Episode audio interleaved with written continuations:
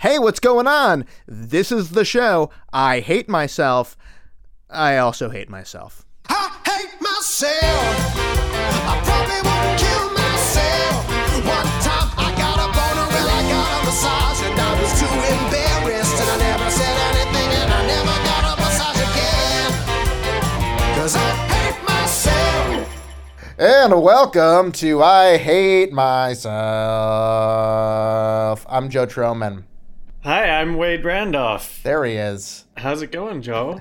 It's okay. Should I be should I be flat out honest? Yeah, be be flat out honest. Yeah, I had a vasectomy yesterday.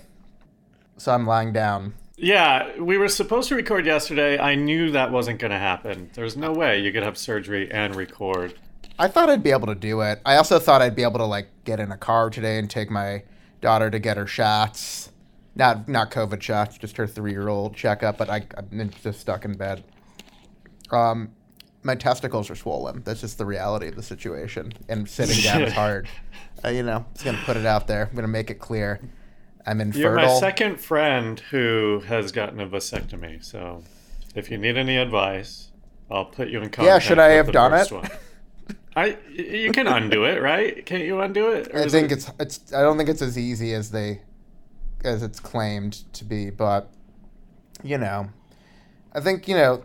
I was excited to go outside because the weather. It's so the weather's nice. It's you know, we live in sunny Southern California, and it's um, you know. But now I'm stuck in a bed all day. You know, boohoo. But Uh, well, I haven't been outside in like a year, so I don't know. but you're liking that, right? Yeah, yeah, it's great. I love it. I don't Yeah. want to go out there. It's scary out there. Well, of course it's scary out there. I'm making myself agoraphobic. literally the air can kill you. It's like a it's like an M it's like a bad M Night Shyamalan movie come to life. Um, the hap- the happening is one of the best movies ever uh, to watch. Ironically, it's great. great. I watched that movie. I was supposed to take m- my wife before we were married to Japan to propose to her, and our flight was delayed a whole day, and it was actually my birthday, so they put us up at an Omni hotel in near O'Hare Airport, and we watched The Happening and the Sex and the City movie, the first one. It's pretty bad, pretty bad double feature. But it was good, Um, man. Like I, I was, I enjoyed it. You know. no, me and my friends used to like get together once a year and get stoned and watch The Happening because we love it. Man, I was so high on Valium yesterday. And by the way, this isn't a PSA for drugs are awesome. They, they can be, they can also not be. Is, I took Valium to get my vasectomy surgery, so I was loopy as fuck. And I decided, while being super high, I just really wanted to watch The Three Amigos. That was the movie I wanted to watch. I hadn't seen it in over a decade. I watched that, and then I watched a movie called Slaxx about pants that kill people. Is that real? It's real. It's on Shudder. Yeah.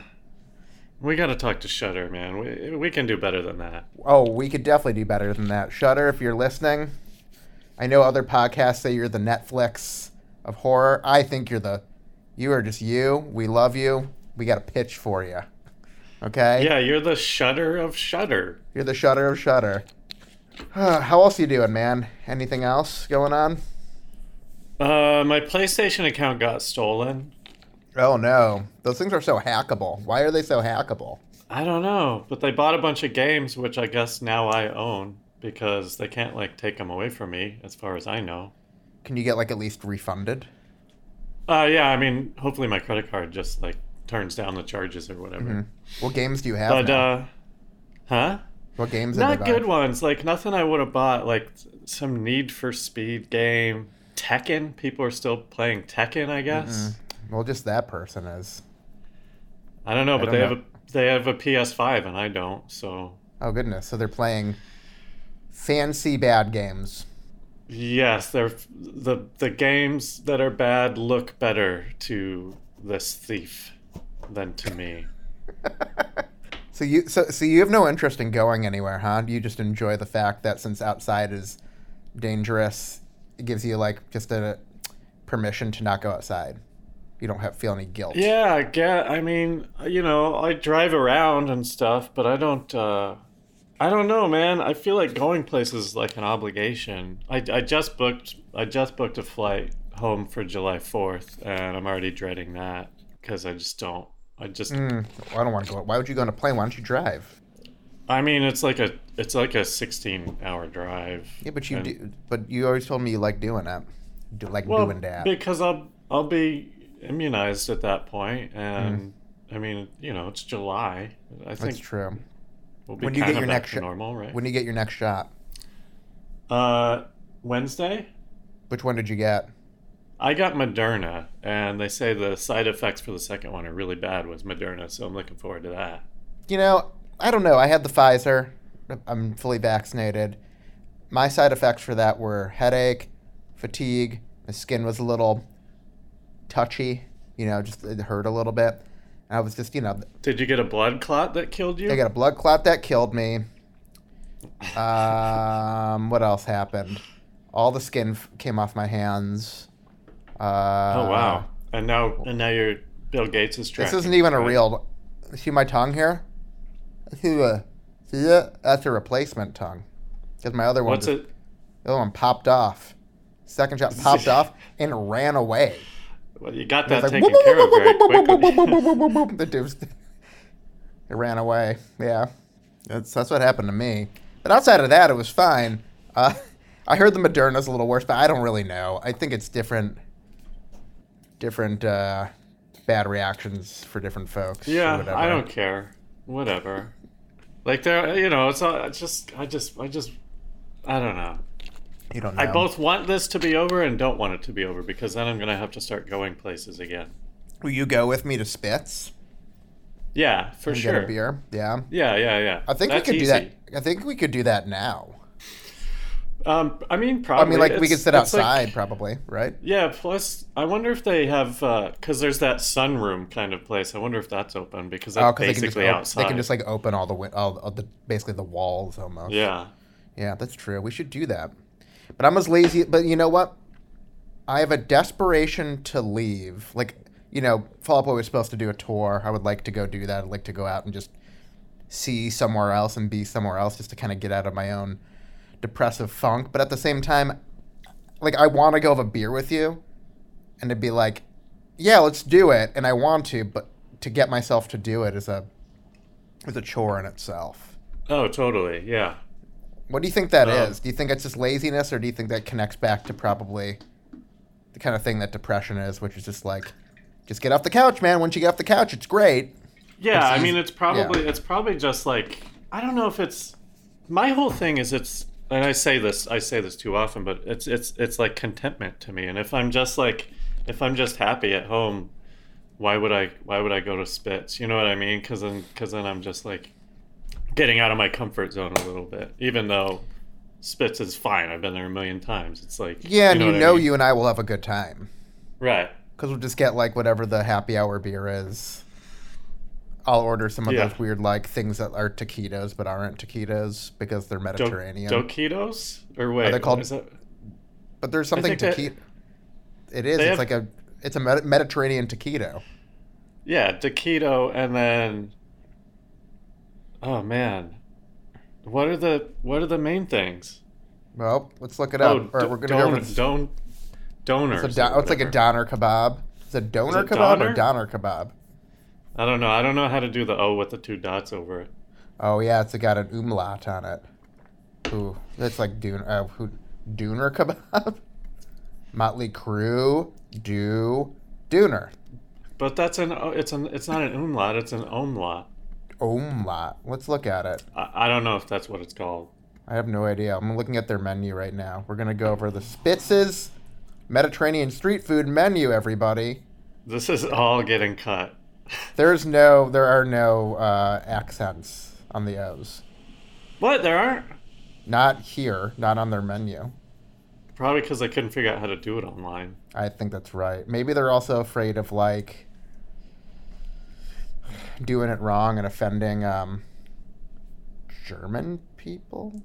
Is it Mediterranean people? Well, no, but when you do the um, when you do those, isn't that the? Oh man, now now I'm ruining. I'm ruining. I it. I thought the umlaut was. Is that German? I thought it was like It's Swedish or something. Right? Is it Scandinavian? Umlaut. Okay, let's look at an umlaut. German or Hungarian to indicate. So it's a mark used over a vowel to indicate. Well, I mean, vowel quality. Sure, of course. We know that. So I'm wrong. Well, Once listen. again, Scandinavians. They have they have everything. They have IKEA. They have mayonnaise and French fries. what? They have, black, they have black metal. They have everything. It's the happiest place on earth, right? Outside of Disneyland, I think. I think technically they're still in a long-standing suit with Disneyland for that phrase. Have you will- been? To Disneyland? No, to Scandinavia. Any of the any of the I Scandinavians. love, yeah, I've been, I've been, I've been to Sweden. Is it uh, great? Is it cold? What, what what time of year were you there? I didn't get to ex- really experience a lot. It's like I'm like, you know, for, for for folks and bands, often we're like, you know, especially when, when you're doing things like festival circuits. You know, you go to a place like Sweden for like a day, yeah. and that's it. You know, you're there for that day. You don't really Right. experience. I'd love to experience more. Um. So that's the only time you were there, just for you're just kind of passing. Yeah, I've been. through. Yeah, I've been to those places. Is, is Switzerland? That's not. Is that not, is that Scandinavia or is that just Europe? Um. It's Norway, Sweden, Switzerland, right? I think so. What what constitutes? No, Denmark. Wait. I've been to. Den. I've been to Denmark. I've been to Denmark, and that was um, what's what's Copenhagen? Yeah, I've been to Copenhagen and walked around. You know, I walked around Copenhagen because the airline lost my uh, entire pedal board. So I had to go find a guitar shop and build a new pedal board hours Whoa, before for real? before a festival called Copenhagen. Oh wait, Finland. Um, Norway, Sweden, Finland, Okay, well, and then yeah, I Uh, mean Denmark is there. I don't know uh, if it's considered or. I don't know if it is. So yeah, I've only been to Sweden. That's the only part. Of, I haven't been to. I don't think I've been to Norway, which is a weird thing to say. But if you've, because most people know where they've been. Right. But yeah, I've I've know. been to Mexico, and to that's Mex- it. That's it. You haven't been to Canada.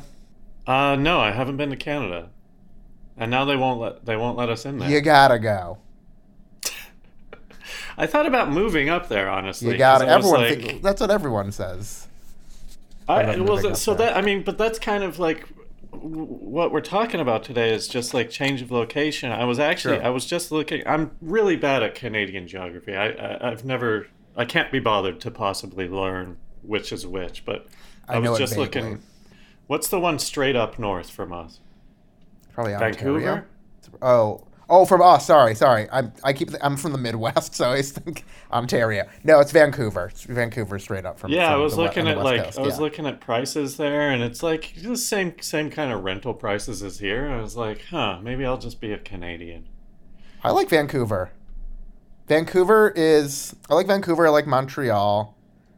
I've spent a lot of time in Toronto. It's a big, real city. I mean, it just gets But very. Co- it just gets very cold. Right, which is the one with the film industry up there? Because that's the one I would have. A lot of stuff gets I filmed in. Vancouver. I know that. Alright, our, well, our, maybe- our, our, our mutual friend, Spencer, who produces the uh, Are You Afraid of the Dark reboots, yeah. they shoot they shoot that all in uh, Vancouver. oh right, yeah. All that's shot in Vancouver. Um, I like Vancouver. Really, really good Chinese food in Vancouver. It's also that was a Yeah. place too. Like I would visit there on tour way before, like marijuana maybe was decriminalized in California, maybe as medical. I don't even know if it was, but I remember in Vancouver you would go there if you, to get pot. I mean, I would go there to play shows. I'd also get pot, and you'd like. It's weird. They'd have like a smoking lounge. You could smoke pot in, but you can't buy the pot in. You can't buy the pot there. You go to a sketchy door next door, walk up these stairs, buy the weed, bring it back down. Then you walk into the bar and you smoke the, the marijuana. Free and clear somehow of the law. is it? re- uh, wait, is it a normal bar also, or is it just a place to smoke weed? I think it's just a, just a place to smoke pot. I mean, I think you could Oh, probably weird. get booze there, but I wasn't there for the booze. There for the nugs. You know what? I like two kinds of nugs. I like weed nugs and I like the Denver Nuggets. You better like the Denver Nuggets. They're the best, except for What? Jamal Murray just blew his ACL, so now we're screwed. But whatever. Yeah, that's. I mean, that that's bothering me a lot. I know, I know. I, I can see it all over your face. Um, listen, speaking of bad news, I've got some pretty bad news. Oh no. Uh oh. I got some bad news today. That truth is gonna Well, listen, I don't want to. I don't want to excite you more than you were already excited, but I have something. What? What is love. I have an article. An article. Yeah. Yay! It's and not my middle and- name, and- right? And not not the word not the word the, which is an article. Oh. Uh, you, I mean an actual- rules of. Yeah, I'm not talking about rules of grammar. I'm talking about a written piece. Yes. And this I- is, you know, if anyone wants to, you know, we pulled from everything from, uh, we pulled articles from from places that I don't know if they're real, to Inc. Incorporated. The, Uh-huh, but this is I from the this is this is legitimate. This is from the American Psychological Association, and you know, just you know, I, I, I browsed this. You know, it says you know location matters not just in real estate. Psych- psychologists have long known that people's surroundings can influence their moods and mental health. That mental health services are unevenly distributed in, com- in communities, which we know that. But you know, I think it's interesting to think about depression in terms of location. You know, because I, I, I mean, you grew up in a place with seasons, with with weather. Um, Mhm. Also, also, you know, you grew up in Colorado. With it also has some beauty. I grew up Yeah. mainly in the Midwest, which Chicago is an awesome city, but that there's there's outside of there, there's no like amazing mountainous horizon. Everything Mhm. outside the city's flat. The city You got itself the is lake. You don't like we the have lake? that beautiful. The lake is beautiful, and, and, you know we the weather only gets really nice for like a very small portion of the year, maybe a month of the year. We have like temperate, nice weather, and otherwise it's either small. It's either like two or three months of sweltering heat, or Yeah. the rest of the year is just negative forty wind chill. That's crazy. It's horrible, and so That and it's dark and it's dark, and it's dark, It's and I dark? love and I. Why? Well, in the winter it's just dark. It's just you know it's Oh, dark just overcast and It's just got it, overcast, and then like it's like no sun all day, and then you know gets dark early, and you're just like. Here's what's great about Colorado. Yeah. The winter, it's it's like it gets cold and everything. It doesn't get crazy cold, but it gets cold. But what happens in, in Colorado is it'll snow for like two days and then the sun will come out for like five and melt it all away. And that just keeps happening throughout all of winter. It's great. Colorado's so pretty, man. But I would I would say like I was some of my worst bouts of depression were in Chicago, and nothing to do with the city. It's the city is great. It's just I remember leaving Chicago to go to New York, which I didn't do that for mental health. there were logistical reasons, but I can't there, imagine there would be much of a change, right? It's still like a New York has has four seasons, like four. You get winter, fall, spring, and summer. oh, okay. and- And, and- Chicago, and- you only get like two. Basically. It's like winter and summer, and a very very small amount of summer and a lot of winter. right? and you know it was an improvement. Like my my mental state improved and then it wasn't until hitting a kind of like breaking point with not just weather but also people screaming in my face at seven in the morning that were you know either recently released from manhattan psychiatric and or high out of their mind on intravenous drugs um and moved York. and just really wanting to get that famed pizza. They just gotta get it. yeah they want to get Hey, famous they want to get a I'm famous slice Pizza here. Yeah, they want to go to the Brooklyn Bridge and they want to get a famous slice. so, you know, they get their famous slice, they scream at me, and I'm like, but the weather, you know, I think at the end of the day, part of why we moved to Los Angeles, work was part of it, but also I was mm-hmm. like, well, you know, I want to be around the stars. Oh I want yeah. to be around the glitz, the glamour, but also, you know, I couldn't deny as much as I want to try to tell myself I fucking. I was always like, "Fuck LA, I'm never moving to LA. I fucking hate it." Uh-huh. And instead, what I realized is a, I didn't understand the city very well because I never lived there, so I didn't really get to wrap my head around it. And b, Southern California, the weather is very nice. yeah. it's Well, sun- but it's nice. It's nice, but it's never ending, and so time flies because there's no seasons. Well, that's where I'm at now. So then, you know, I get here and my depression gets a lot better because I'm getting a lot of vitamin D, and I'm not just talking about dick. I'm talking about the sun, and Right. um, so I'm getting a lot of vitamin D, and that is nice. But yeah, now I'm at this weird. It's it's a combination of monotony and you know shelter in place COVIDness, Oh, sure. Yeah. where I'm just like I'm desperate. My depression's Well, gotten, gotten gotten gotten really confusingly brutal lately. I'm sure many people are experiencing this, despite being in terrible terrible you know weather conditions or great weather conditions. Just the need to break out and go somewhere, Right. change scenery. And are you talking about permanently, or you just need you just need a break? Some people for perma- for permanence. Uh, we're gonna. I'm talk talking to about you. we're gonna talk to somebody soon that did that, but but for me, no, not permanence. I love my house. I logically, the logical side, side I, I always look at my brain as I have a side that's fully illogical all the time and one that's fully logical, and they can exist at the same time. The- Yeah. You know, they somehow exist at the same time. One can speak to the other. The logical side of my brain goes, "You love your house, man. It's beautiful," and the other says, "Just, uh, just shoot me out of the roof with a cannon, and I'll land anywhere, just somewhere else." And like, I don't even get in my car and go to the beach. I mean, like, I just want to go. Like, I don't like. I guess sure, travel. You could say I want to travel, but I think again, like if we get to do our tour, follow up with the the the, the Fall Out Boys. what? The the, the tour. My band Fall Out Boy gets to tour, and I do the tour with the band. I would do the tour with the band.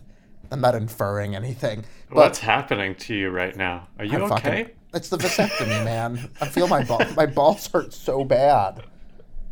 They hurt Um, so much. I'm just trying to not.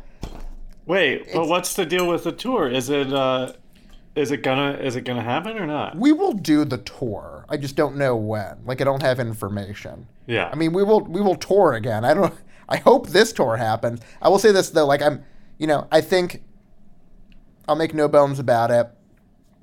I got really burnt out on touring and leaving my family. yeah. um, well, that's why I was surprised to hear you say that you're kind of looking forward to it because I I'm really you, looking you- forward to it because I get to just outside of the fact that it'll be fun to play shows again because I just don't remember what it feels like. It'll be nice to go places. Yeah. It's like it's not a super long tour. If it you know if, if it happens, it's it's a month long tour, and uh, I get to go to you know places I've been to before, but places I like, and I just get to go see places again and do things and just be like, oh yeah. is the this the of- is this the Japan tour? Or no, which- this is U.S. Oh, okay. a. U.S. tour. I want to go to Japan again. Oh, I've been talking about that a lot lately. Well, I thought the Green Day um, Weezer one was was I think Green Day might have done some stuff in Asia right before we were supposed to do the Green Day Weezer Fall Out Boy, the Hella Mega Tour. The name of the. is the Hella is that not the one you're talking about? Is That's what I'm just- talking. I'm talking about the Hella Mega Tour. The Oh, okay. stuff that we have still technically on the books, but it's just TBD because everything is TBD. Sure. Is a U.S. leg and a uh, European uh, UK leg. The Australia Oh, one got, okay. got, got canceled indefinitely because of uh, you know all the safety precautions they're taking to kind of cordon themselves off from the rest of the world because they've been able to kind of reopen. Wait, sort of- who? I missed who you- Australia. Oh, okay. Australia. Yeah, yeah, Austra- yeah. Australia. Dan under. Yeah, down under. Uh, bloomin' onion. Kangaroo. Fosters. Kangaroo? Kangaroo. Kangaroo? Co- koala. no. Have you noticed how they say no? Oh, they say there's like four syllables of no. Oh, have we talked about this before? It's no, yeah, with four syllables, and I, there's an R in there too. It's like no. No. Yeah. I mean, listen, I Um, get it. I, I get it. Our English is the youngest English, and yet we're sitting there and we're telling everyone else how to speak. well, we do sound we the know? best. Sorry, we sound the Yeah, best. Yeah, sorry, you've been dunked. Sorry, we're dunking on you. We're dunking on England you. you. dunked. Australia dunked. New Zealand, And- not gonna dunk on you guys. I love you over there. I love y'all. Y'all. Uh, Nar. Chappie. Oh wait, no, that's South. No, that's South Africa. I don't want to get. I was South African. I can't do it. Chappie, you got to hold your gun sideways. That's good. Is that um, what's the group called? I can't think. Yeah, That's ninja. ninja. Have you met them? Di, di, what is it? Yeah, Die Antwoord? Dean- Diantwoord? Dean- Die Antwoord. Diant, Die Antwoord? Deantwoord. Yeah, I haven't. I, lo- I love them. They're great. I'm scared of them. I like them, but I'm totally scared. Yeah, they're of fucking frightening. But do you think that's an act? I don't know because like they've had like other hip hop groups. I think either separate or together with other personas. Oh. So I don't know, but no, I think there's there's a reality to, to what they're doing. You know who else I'm scared of, and I've been in like rooms with him. And by rooms, I mean like large auditoriums where I've I've been seated near him. Is Ice T. Huge fan. Ice-T. Very scared of him. Really? Yeah. He seems like he would be cool because he's like, you know, he's just like an actor now and stuff. I don't. I mean, like, listen. I just don't want to get on his, on his bad side. I don't know. I'm a huge. I'm a huge fan. Because I was a fan before the acting. You know. well, oh, see, I'm only a fan of his acting. I love Law and Order or whatever he's on. Special is he- Victims Unit. Is that what he's on? Detective Tutuola. Dude, I'm a celeb- I celebrate his career. Oh wow, that's Yeah. I've I've never even heard an Ice T song. You should listen to Ice T. He's incredible. what- well, he must have one single that I know, but I just can't. What's what's his what's his number one song? I don't know. Lately, I've been listening to the song "Colors" from the movie Colors. Oh well, sure, okay, I know that. That's him. That's him. Yeah. Colors, colors, colors, colors. Yeah. Colors. colors. Colors. Colors. Colors. colors. Colors. Colors. Yeah. I think he says it over 140 times. Um, I think. I mean, Power's a really great record. I know that's about being a pimp, and people are gonna tell me I'm a bad boy. I'm not. I'm not cool for saying that, but I love that record. Power's great. Original OG original Gangster is a great album. I mean, Yeah, but what's a song what's a song? outside of colors? There's got to be there's got to be a hit, right? One big What is radio considered like a what is cons- I don't even remember what's considered. I mean, make it funky. I'm your pusher. High rollers. Uh, lethal weapon. You played yourself. There's a bunch of. They're all good. I don't know. I don't know any of just those. go on. You have Spotify, right? No, I can't. I, they won't let me have it. Why? Oh, I don't know. They just they were. I tried to download it, and they're like, "Nope, Oh. not you." Oh, it's like that no homers club. From, or they only let in one homer. It's a no Wades club. They've already have a Wade um, yeah. Dwyane Wade. Fine. They don't care if fine, it's I will. I will go on Spotify. That's not iced tea. Well, listen, speaking of musicians, we haven't had many, speaking because I'm a musician, we haven't really had any musician guests, I don't think, on this season. And um, we're gonna we're gonna about to talk to a musician, Jenny Owen Youngs. Is her name. Jenny is a um, she's a songwriter. She, she's a solo artist. She's written hits, or I think they're hits. To me, they're big money songs, baby. But songs for Panic at the Disco, for Pitbull, not the dog, but Mr. Worldwide. Um, so she's she's she's accomplished, and she has uh, left L.A. for Maine, which is quite an interesting move, and we're going to talk to her about that. Right, right now, let's talk about it. Who would wanna be a guest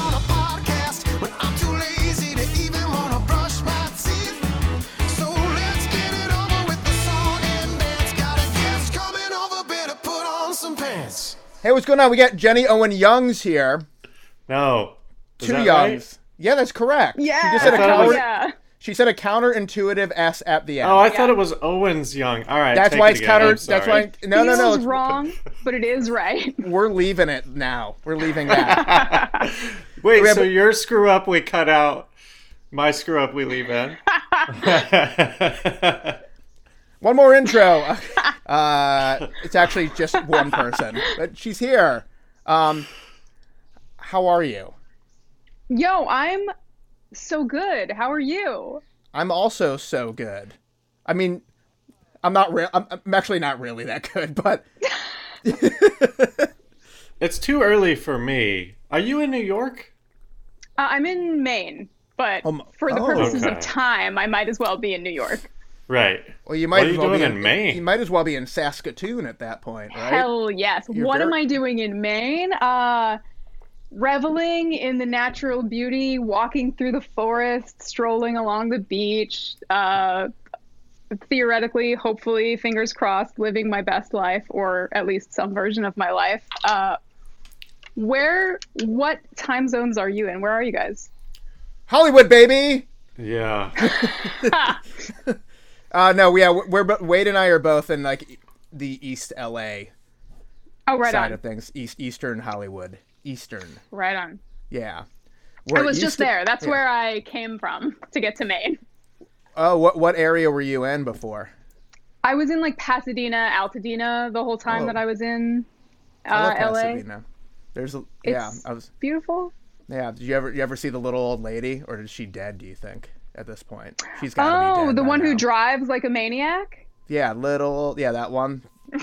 Yeah. I never encountered her, unfortunately. I don't know. she keeps a low seen- profile now. I think she might be very, very dead. Well, or or the oldest- a secret. Oh yeah, or None she's of like us a, can know. or she's like a witch Yeah. or some sort of creature. Yeah. Well, hey, if little old lady, if you're listening, we'd like to know if you're a creature. Call in. We do have a call in yet.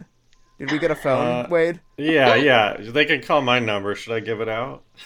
Yeah, give it out. Seems like We're gonna give out great Wade's. idea. If you're listening right now, check Wade's Twitter at Wade Randolph, and uh, he's gonna. Oh, put you want me to put there. it on my Twitter? I think so. Yeah. Let's just keep this. We'll keep. We don't want to. We don't want to. We don't want to waste any time giving out digits. oh, okay. I'll go going. to Twitter right now and, and put it on. Um, Jenny, let me ask you a question. It's a personal question. How's your depression doing? Especially since you're in Maine. I guess the weather in Maine right now is probably not what it is in the winter. Yeah, and even this winter was not uh, quite the like emotional slogfest weather-wise, like weather-induced slogfest that I was kind of anticipating. It was like a relatively mild winter, but now the sun is shining and like buds are blooming and the whole thing is happening. It's you know good for the upswing. Somebody was just telling me that uh, there's something that happens like biologically to people when they're near water. Um, I was talking about how I get like ideas in the shower, you know, uh, That makes sense. song ideas, not like indecent ideas. Oh. Uh, Well, And, those like, two. yeah, You can have also, sure, yeah, sure. there's you can All have any kind of idea. Yeah, but that makes sense. All of those, both indecent and creative. Yeah. no bad ideas indecent. is the shower policy. uh, but like, I, I think now that I'm over here in Maine uh, and I see the water pretty much every day, I, I think there's like some kind of lift that's happening, and I would say like more than the than a sink of depression. I feel like I'm particularly prone to the tightening coil of anxiety. You know. Yeah, Um, they're, they're they're they're they're strange bedfellows. Not even Yeah. strange. They're just married. Or, They're know, definitely married. Yeah. Same bedroom married, not like separate bedroom married. Um, same bed. Yeah, I think they sleep in bed yeah. together. Yeah, Yeah, yeah. they have Um, indecent ideas all the time. That's true. Mm-hmm. Uh, What is your? Do you have like a history of de- with like depression as far as like clinical, or is it more just like you know you? Because if you know you you got it, you got it pretty much. I'm sure like most people I know that have it that aren't haven't been clinically diagnosed could probably go into a, a doctor's office today and they'd be like, okay, cool, yeah, you got it. What med- what medication would you like? So, yeah, what is yours? What, what's your history, if you don't mind me asking? no, no. I mean, I think that like, if it's not too coarse to say, I think that like, modern life in late capitalism really just kind of lends itself to uh, persistent feelings of like terrible dread and Sure. gnawing anxiousness. Um, I think that like the the longer I exist, the you know, more um, peaks and valleys. Uh, I Sure. get to ride. Um, So you're getting used to the, the to the roller coaster ride, or as used to as you can get. yeah, I mean, I think You're like, aware of it. Whole- Yeah. You're aware. You're aware that it exists. awareness is like definitely the first step like that's the only way right you can make progress with something or learn to work with it is you first have to know that it exists mm-hmm. right A hundred percent. Um, Yeah. Do you like? Have you spent any time in? uh You done any therapy? Ever been on medication? oh yeah. uh i was like briefly on medication in high school but I, I feel like that that experience is like so distant and felt like so neutral that like I really can't speak to it and that's kind of my only experience with medication. because you're Um, probably you- we're around the same age. I think you and I. You're. I think you're like a couple years older than me, maybe. Um, I think so. I actually thought you were like younger than me, and then I went and did because we don't. This is not a big money podcast. I don't have researchers. uh, I mean, I knew who you were before you came on the show because you've worked with some people that I I know am friends Okay. with. Um, but uh, I want to read about you. And it was like the funny thing is I I saw that you did like a, um I didn't see the I didn't read about the the Buffy the Vampire Slayer podcast that you do until afterwards. But then I, I saw you Ah. did a, Ver- a Veronica Ma- Mars one. I was like, oh, she must be a little younger than me. And I was like, oh no, she's a little older than me. I just didn't really watch Veronica Mars. I think I Uh. don't know. I don't know when things happened now officially. I'm like, I often think I'm older than I am. But anyway, that being said, Maybe Uh, bring- I'm the little old lady from Pasadena. Have my you God. considered that possibility? you look great. You Thank fucking you. look great Just for being. Benjamin buttoning backwards. Because if she was old then, if you were Mm-hmm. old then, you're fucking ancient now. Good for you, man. yeah, Um, just uh, but the, the reason I bring up age is because similarly, like, you know, I try to think back to like therapy and the type of medication. I'm still on medication, just not the same one that I was on in high school. um, yeah. I, but I can't remember that shit really well either. It was a, it was it's really hard to remember. I remember instances from high school, mostly bad ones. Those are the ones that stick out of my mind. Um, but I don't remember like a great deal of like detail about that stuff either. So what brought you? Okay, so what what made you leave and go to Maine from from Los Angeles? I mean, because Los Angeles, while sunny and in theory exciting, can be really depressing on its own sure. you know, Yeah, a, a, well, a- a depressing place to be. So There's I mean, something- yeah, about it. Um, I think, uh, you know, a lot.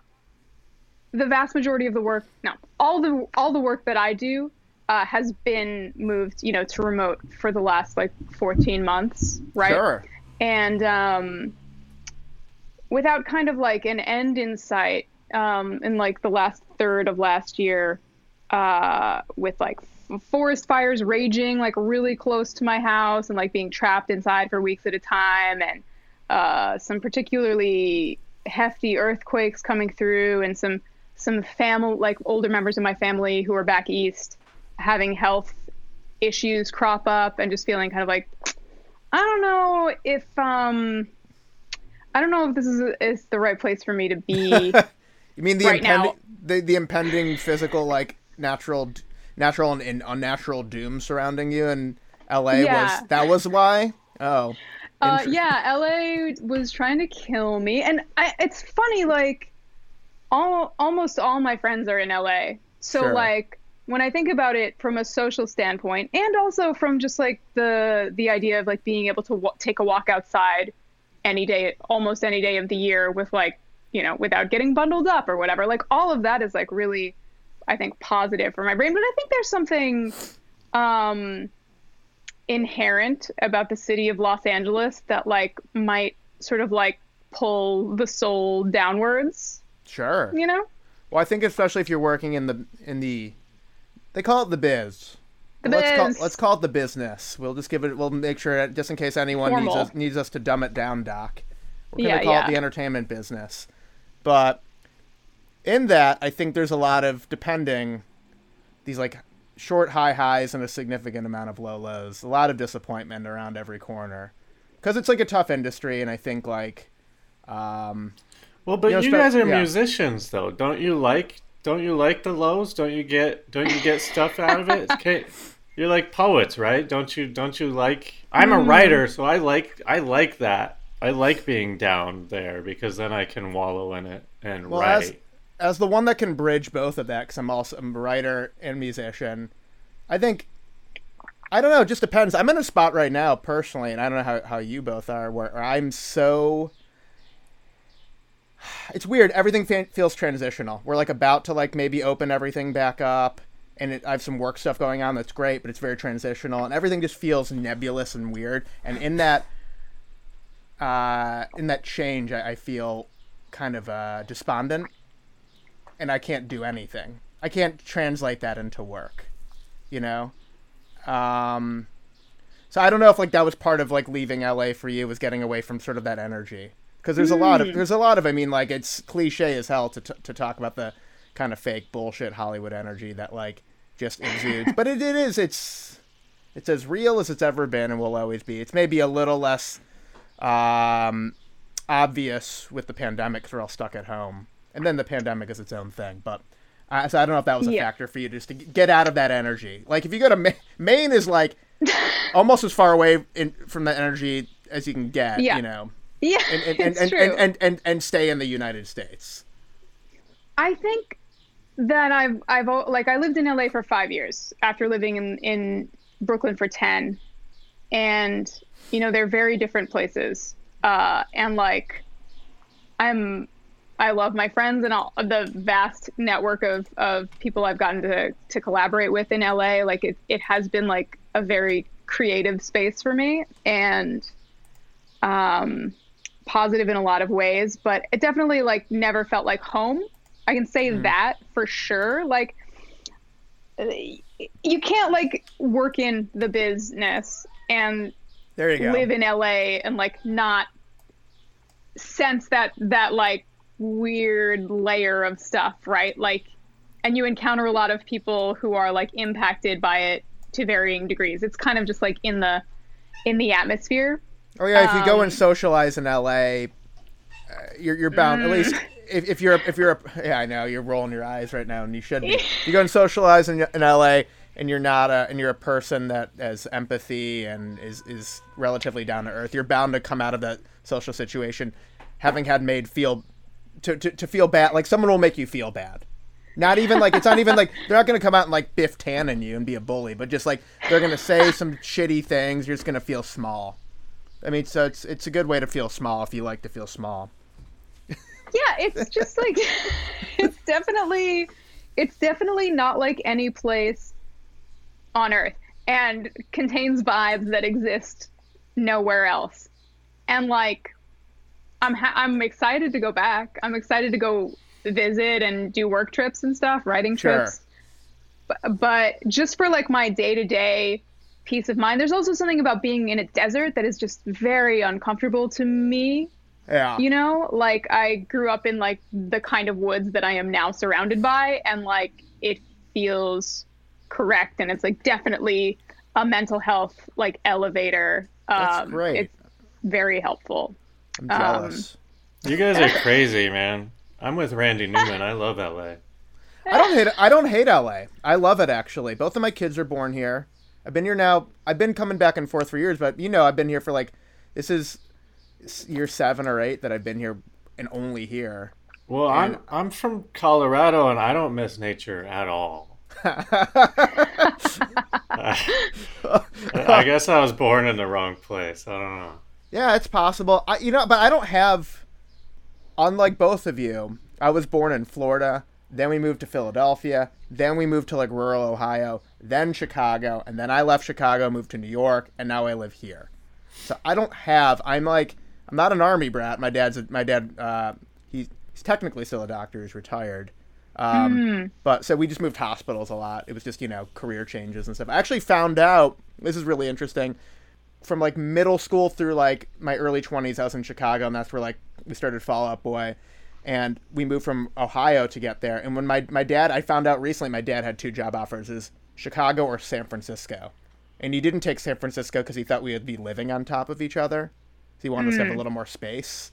Um, and uh, I, I I wonder what my life would have turned out like if I had grown up in San Francisco versus uh, I'd be a lot more snobby, possibly. Powerful calves. I feel like San Francisco really develops your calves. yeah, my calves are really weak, and I'm pretty like it's a big thing I talk about in therapy. Is that I'm like incredibly angry at my dad for not getting me into a kind of hillier city where I could have built my calves. Sorry, I can't. To be fair, I can't see your calves. They might be Yeah, I'm hiding them for a re- I'm hiding. No, no, they're embarrassing. My calves are terrible. You want to do what I do have here? I'm just gonna. Where is he? Where are you, at, buddy? Oh, very nice. That's a very nice Okay. boy. So if you hear anyway, for anyone that's listening, if you hear snoring once in a while, it's my dog. He's snoring. Um, is your Um, is your dog a French bulldog? he is a French bulldog. He's an he's almost ten. He's an Wow, old, he's, an old he's an old man. He's seen some things. Yeah, he's seen a couple things. He's like um living in New York, he he had he got caught giardia 3 times, which if any of you know what that is, that's a that's a it's a bug that dogs can catch. I mean anyone can catch it, but dogs specifically from uh sniffing and or licking other dog shit. So Oh, classic dog stuff. Classic dog stuff, man. Yeah, classic dog stuff. This guy's eaten poop before, but you know what? I mean, he's he's not fucking ashamed about it. He's a little poop boy. Um, so Wear that on your sleeve, dog. I know he's got a tattoo that says I'm a big poop boy. uh, right on his chest. Um, okay, so you know Maine is an upgrade for you. Like me, you're you're a musician. You you're a songwriter. You're both. You know you've you got your solo career. You collaborate with other people, and then you just write stuff for other people. Um, and in that, you know, I, I've been in this. I've been in this business for uh, for some decades. And what I've noticed, this is why I was really excited to have daughters, because I'm around guys hmm. all the time. Nothing but hmm. guys. I mean, my band is guys. Most of our crew are men. What is that like? I feel like I never get an I never get to have enough conversations with women in music to talk about like I can just guess the experience, and I and I, hmm. what what- what I could guess is that the experience uh, is different. sometimes not sometimes not positive. So I want to know. Like I'd like to know. Like I, want to know your perspective on that. If you have a perspective that you that you feel is worth sharing, I'm sure you do. Yeah. I mean, I think I could say like like I started making records and touring uh like in the mid 2000s and then like about 6 years ago I started doing a lot of uh writing sessions, right? And like those are just like two very different zones, I guess. They are. Um, and even in the last six years, I mean, it's it's interesting. When I first, the first couple years that I was doing writing sessions, I was like, kind of after a while, I was like really struck. Like I, I was just like, man, I'm just like really not in the room with very many women. It's like usually me and a dude, or me and a couple dudes. Um, and that was wild. I will say I've seen like a pretty significant shift in the last like few years. Yeah. Um, parti- particularly like I, you know, there was like a certain point at which I just started like making the request, like I want to be in the room with more women, um, just for the sake of balance, you know, if nothing else. Sure, and probably I- also and probably also comfort. I would assume there's probably it's probably a little more comfortable. It's strange. I don't know if it's like um I don't know if it is because I am so very gay, but I I don't really like I don't really experience like myself as a woman like I don't know No, how, no, to, no, how to describe it, but I, like I just like am am not like hyper aware of feeling like different from dudes, you know, when I'm Mm-hmm. Yeah. you know, say in a writing situation.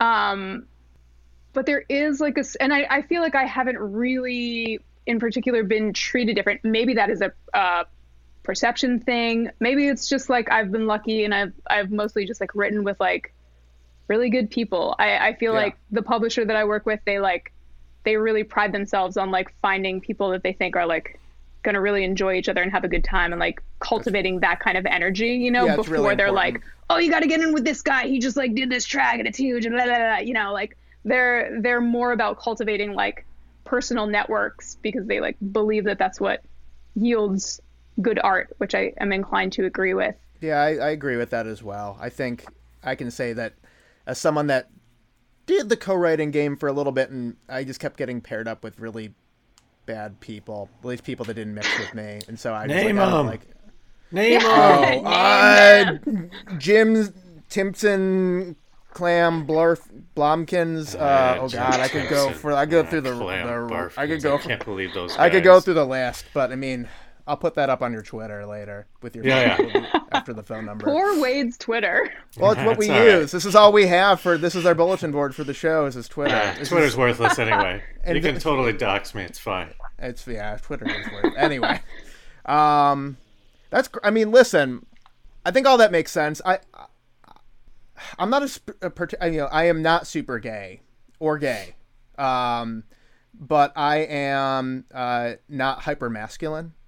As much as I have all this hair and stuff, which is just happens to grow out of my face and head. Incidental I- hair. Yeah, it's incidental. It just happens to be there.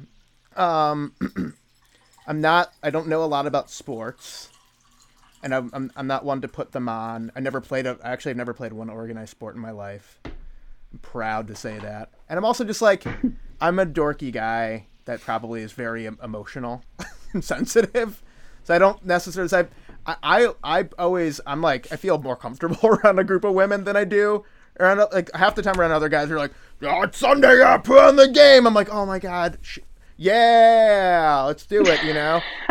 so, but yeah, I think that's it's it's good to hear that your experiences, regardless of like the gender, haven't been. You know, you, you I again, you know, feel free to tell me if I'm reading this wrong, but it's it's it's good to hear that you haven't been put in a room with like gross, touchy guys. I know gross, touchy guys. I don't like to be around those gross, touchy guys. Some of those gross, touchy guys I refuse to ever be around again.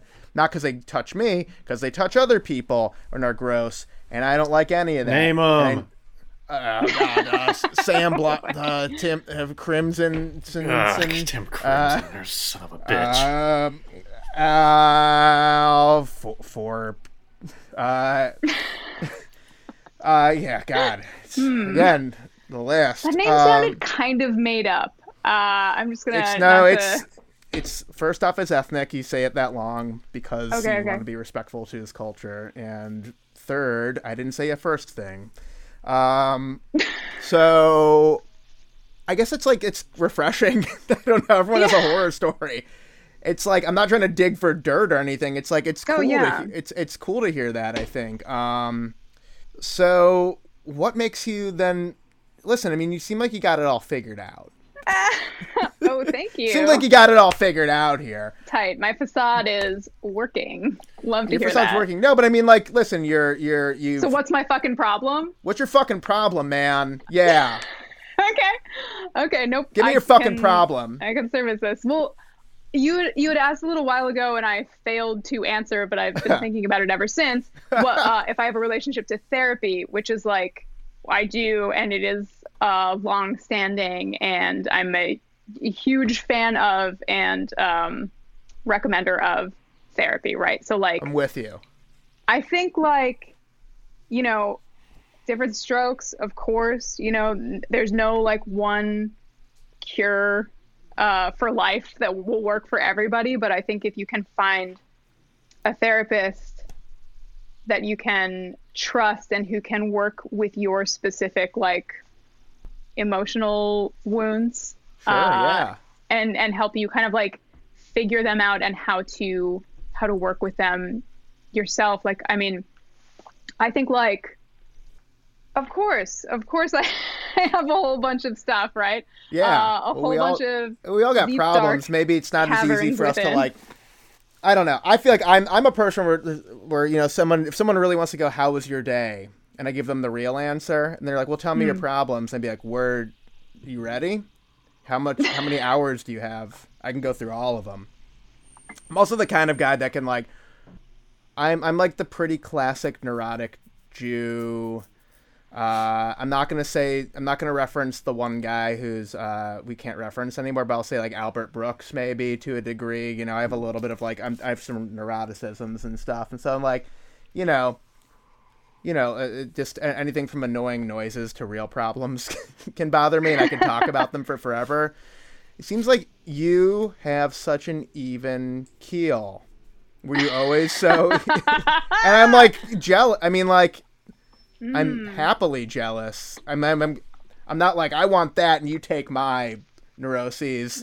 I'm like, how do you do? How? I mean, like again, some of mm. that's just like nature. That's just who we are, you know. And then some of it's ob- obviously upbringing, which that's what therapy helps you learn. Which you know, everyone's like, it's stupid. I don't want to talk about my parents. And it's like, oh, hmm, But that's there's that's so that's many where, that's things where you, you that's can where, learn. That's where you were fucked out of. You know, you were fucked out of your parents. And, you know, I don't mean you're fucked up. I mean they fucked your parents. oh yeah, of course. Thank Yeah. you for or reminding get it, me. or or in vitro, or it's in vitro fertilization. sure, sure. Um, there's a couple Something of other. got fertilized one way or another. yeah, you know. it's usually the old, you know, stick and hole situation. I think. um. Just trying to dumb it down.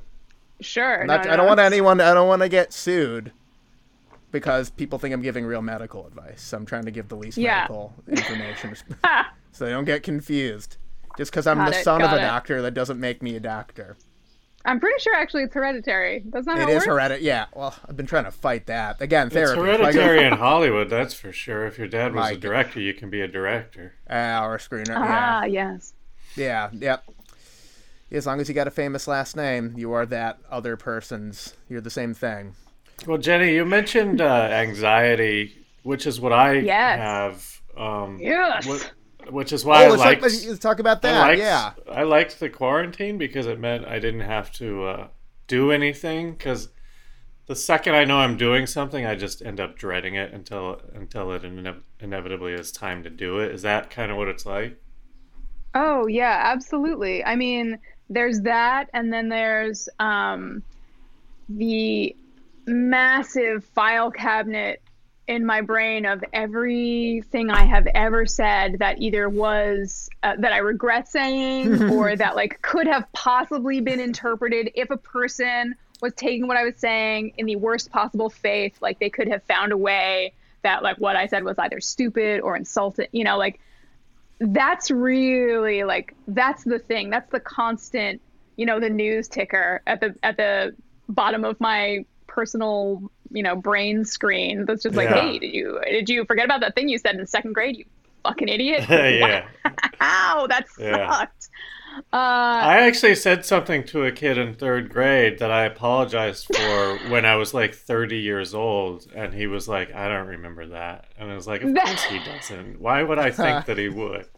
that's oh my god that's so the thing right like we're all holding on to this stuff that like feels so massive to us and feels like like uh you know like it defines us in some way to like that person you know like thinking oh they're they're carrying that around too being like what a dick Yeah, uh, but yeah. you know everyone is so a what you said or did in the grand scheme of things has a pretty good chance of like being fine you know right. and b everybody has everyone's working with their own personal version of that like however it manifests like however your insecurities or anxieties or depression or you know whatever kind of like blocks you are faced with that you have to kind of like navigate um, or negotiate with like we're all just like surrounded by ourselves right we're Well, all so yeah. consumed with like oh i suck But it's also You that's know? the that's everyone's ego talking because we're all at the center of our own worlds, you know. of course And so like the dumb thing you said, whether it was something you whether it was something you thought in retrospect is insulting or something that made you look like an idiot. Like I remember one time I, this is the dumbest this might be the dumbest thing I ever said. I was like with older kids, I wanted to sound smart, and we're talking about like pranks and criminal things. It's like, what if you got a license plate that was just like a bunch of like random letters and numbers? And they're like, "Th- those are license plates, you fucking and I look think about that all the time. I'm like, I knew that, but I was trying to sound smart, and instead I sounded as dumb as you could sound. Uh, I, I, you know, I, I, I'm sure those people don't think about me at all. They, none of those people. I don't even. You know, the, the truth is, I remember some of their first names. I don't really remember who they are either. I just remember the moment, and I highly doubt they remember the moment. But I'd love to take a time machine and go back and be like, "Here's a good prank." S- s- s- smear poop on a dollar and put it on a fishing line. We'll hide in the bushes. what do you Listen, think if about they that one? if they remembered, it would be it would be all over the internet. They would they would they would have uh, they have Said that come back Jo- and been like, you know, Joe, he's an idiot. One time he said that. Uh, He doesn't know what license plates are. yeah, I remember. Yeah, that one I feel really stupid about. So like, okay, so anxiety. I know it. What we all know it well. How's that like factor into like um? We, we talked we touched on it for a second how it like factors into work like when you have a deadline or, or whatever and I, I think like I've been finding myself doing this more than I used to which is like waiting until it's really looming and there's like a theoretical someone breathing down my neck being like you have to get this turned in and i'm like oh fuck okay i'm gonna fucking do it and that, that's my motivation is now full on fear and anxiety. Like how much does that drive the creative process for you? I think like I think that we humans like at large or like maybe people who are just like given to anxiety or have like kind of like a baseline of anxiety that they kind of like work with on what, whatever level like you are comfortable. Even though even though anxiety is uncomfortable you are comfortable with it because it is such a, a constant part of your your existence right? So you could do that thing that you know you're just only going to get more and more stressed about until you actually do it. Or you could keep putting it off. Then you get Yeah. to keep feeling the anxiety. And that's like that's such a thing man. It's it's so hard to be aware of that and then like take the steps to try to like cut it off at the pass. But that's kind of like i don't know part of something that i'm you know working with on a daily basis is like i know that i feel really bad when i procrastinate or put something off. Um i can count on feeling really bad but somehow i'm always still like why do i feel so bad you know Oh my god, that's been me lately. I have all I have two or three things that are like under severe deadlines and I can't I'm like I got to get this done. This week I'm to get it done. End of the week didn't get anything done. And then and plus every single day when I think at the end of the day when I have my kids in bed I'm too tired to do anything. I'm like, "Why do I feel so crappy?" And it's like, "Well, cuz you accomplished nothing. You set out to do something and you did nothing. And that's, are you going to do that next week? Are you gonna do that until you're like literally like you have to turn this in tomorrow or you're completely and utterly fucked on this thing? Like it's gonna fall apart. And um that's the cycle I'm in right now. yeah i mean do you feel like um i could just be talking out of my ass but do you feel like Talk there's your like ass. any Please. do you feel do you experience any like any resonant vibrations like thinking about like the sort of like comfort of the discomfort that you kind of create for yourself by holding back on that Yeah, I think, you know, I attribute it to, to my depression and my anxiety. So when I'm like severely depressed, sometimes I like to revel in that further. And almost I liken it to like it's a blanket. I enjoy being wrapped in it, and sometimes I just need to. Same thing with the anxiety. It's like a place I function from. Sometimes it can be mm-hmm. beneficial. My anxiety can sometimes like, especially like Wade and I have wor- worked together on other stuff, and like he's seen me become like completely spaz. Like we got to get this done. We got to get this done now. We got to do this, and you're like, I think you are being kind of insane, but okay. And it like when it works in a positive way, it can get myself and or myself and my partner ahead. You know, it can get us ahead. I can get be ahead of, of the ball. But now I am reveling in my anxiety. It's almost becoming more um how do I put this correctly? It's becoming something I can it's the only constant every day. And everything else is changing all the time. At least that's how it feels.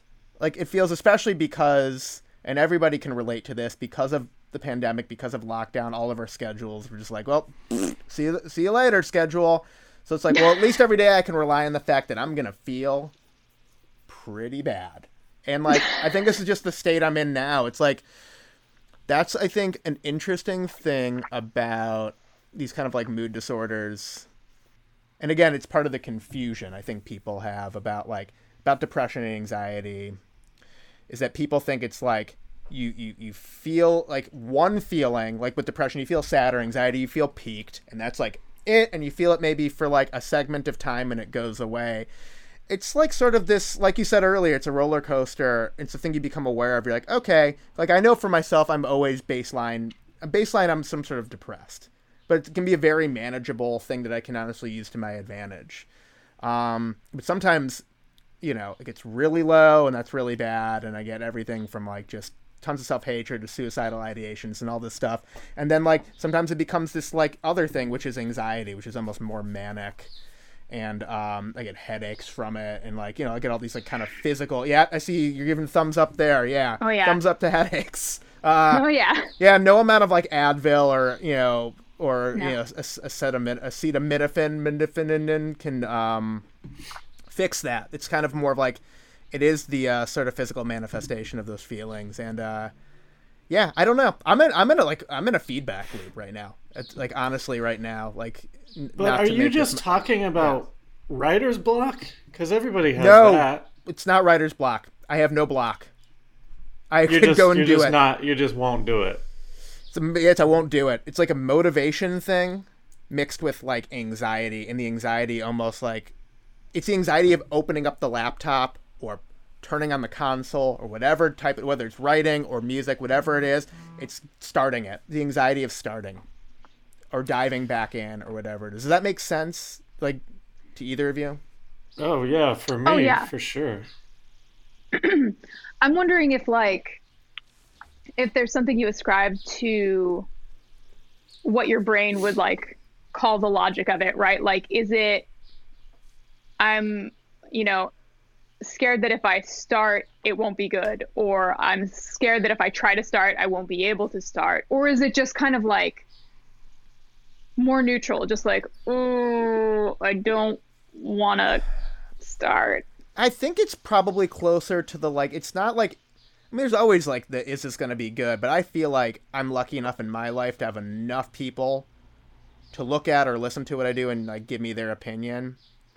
Um, I rely too much on that probably a little bit, like other people's opinions, but you know we make stuff for other people, right? So it's like, yes, of course we have to like it, but we do make it for other people. So getting other people's opinions isn't the craziest, most irrational thing. I think for me, it's the it's the the the the, the knowing that like I open this and I'm gonna have to put myself in it 100 percent, and mm. for some reason that just in itself gives me anxiety.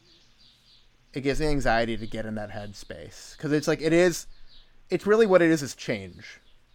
It's I, I liken it to change. Every every time there's a big change, a big shift from one moment to the next, I think people do and don't like change. And I think at the end of the day, right now, I'm in this weird like, kind of half working, playing with my kids, uh, cleaning up garbage. I don't know, just like stuff that doesn't really take a lot of thought. You know, nothing that's a lot of thought. And this is going to be like, let's shift from that into like you put your head into this thing 100% and block everything else out and just eat, sleep, and breathe this right now. And uh, that fucking, I don't know why. It's not like I haven't done that a gazillion times over, but for some reason right now, I'm like kicking and screaming uh, Well, that's your to problem. not do it.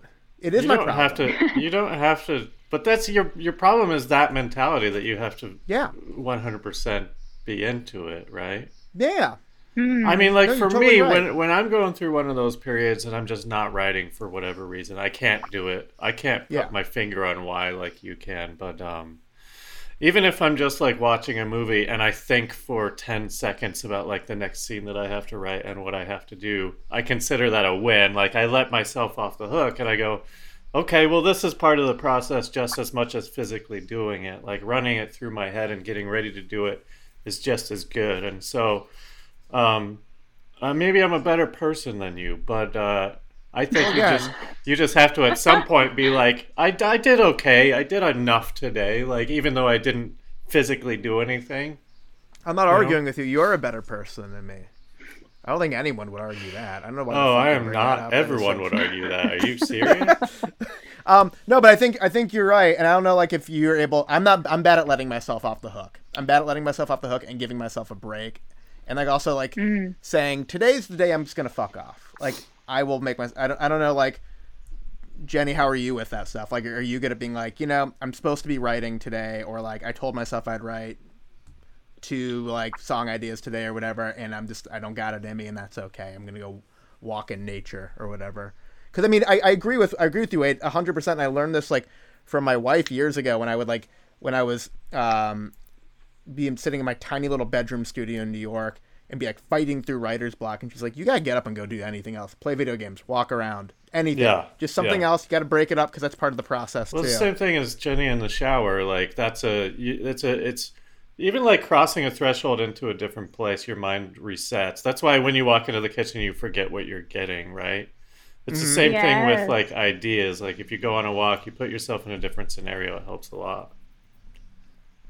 really like anything like washing the dishes, like breaking down cardboard for the recycling, like any kind of like manual mindless thing that I can get into is so helpful. And you know, I've definitely over the span of my uh, writing life have done tons of self-flagellation, uh, you know, in terms of like, oh, like I should be having more ideas or whatever. But I think like a big a big learning point for me over the last handful of years has been like, hmm, if I'm in a, like a writing session with other people, like five or six days a week, some people I know do like doubles every day. It's like bananas. You're gonna run out of stuff to Yeah. write about. You're gonna run out of experience. You have to like actually go get grist for the mill.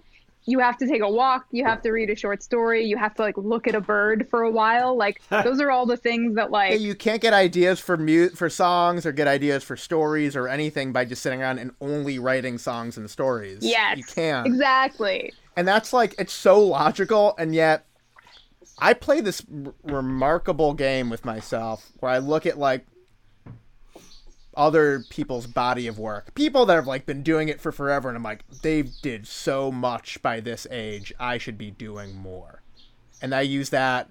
I find I go out of my way. My brain goes out of its way to find things to make myself feel ashamed about, and I think that in itself fuels more anxiety because because that's the Oh, thing yeah. like i think it's just important for people to know and i'm still trying to learn this at nearly 40 that uh, letting yourself off the hook is part of the process part of the process Totally. of doing other shit like, I mean, breaking down you said breaking down cardboard and i'm like that sounds that's my that's that's my that's my, that's my sound great? favorite it's one of my favorite hobbies is breaking down cardboard Hell yeah. I love it. Breaking down card. Well, my I'm the cardboard guy in the house.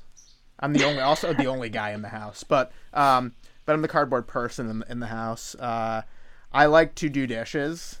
I mean, what else? Clean Hell counters. yeah. Oh, ball socks together. You don't want your socks separated. You got to put them Oh together. man, no, you're ruining the elastic when you ball them. Don't do that. Socks are cheap.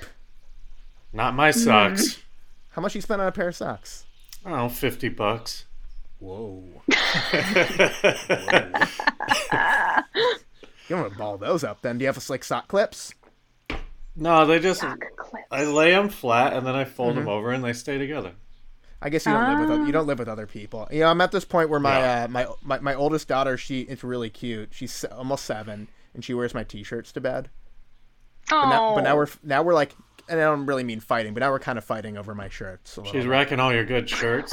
Oh, and plus they're she doesn't really wreck them, but she wrecks the dra- like the drawers. Just like if she's wearing a shirt and decides she wants to change it, she puts the other one back. It's like just fucking. It's like her drawers. They're just a mess, and you can't close them. I've inherited her like you know. So my drawer looks like it was packed by a seven year old. So my socks have to be balled up. Yeah. She goes through every all my stuff at this point, which is fine. But it's very cute. That's a very classic dad dad daughter thing with her wearing my shirts to bed, and it's adorable. But um, yeah, that's so cute. it's really really cute. Um, Hey, do you guys get you? I get because of anxiety and stuff, and I, I I've had to I've had to perform on stage just because people talk me into doing things that I don't want to do. Uh, I've and I made you- can't. I'm like I'm terrified of it. Do you guys? Do you deal with stage fright at all?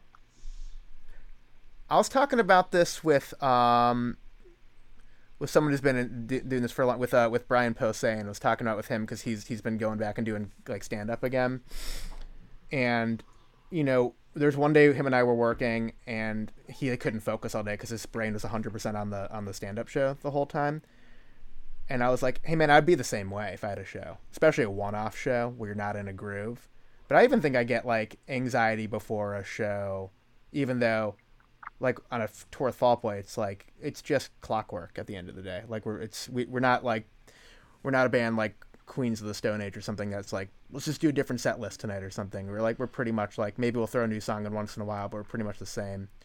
I think after I, I don't think I think if it goes away, then you don't care. It's weird. I've seen That's you of my- before my shows, and you don't seem, you don't seem that. um I don't know, nervous. I drink it away. Oh, do you? Because that's what I do. Mm-hmm. Oh. Yeah, I drink it away. Oh. If I was doing it completely stone cold sober, I'd be like, you gotta get out of the room. I need like thirty minutes. to, Yeah, like- me too. That's Just why I'm always surprised by people who are so laid back before a show because I would be terrified. Well, and Jenny, you have to sing.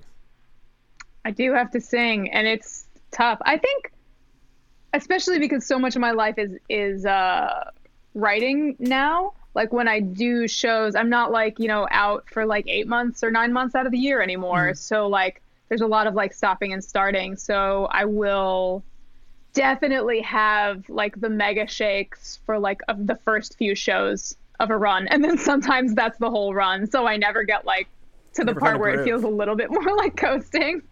I was talking about this with somebody else.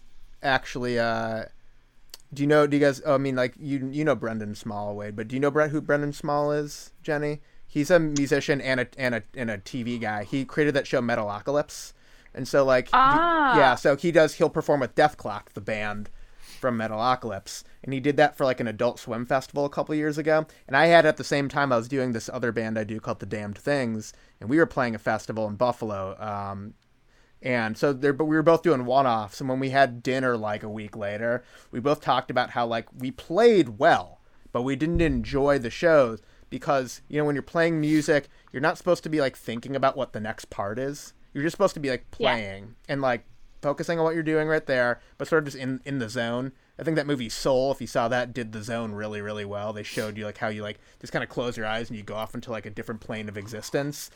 And you mm. can't do that on those one-off shows because you're constantly like, I'm gonna fuck up, I'm gonna fuck up, I'm gonna fuck up, and you're like, doesn't matter if you've rehearsed the day before or not, like you're just not in a groove, and it doesn't Yeah. matter how much the crowd enjoyed it. You're like, well, that was that was a very stressful experience.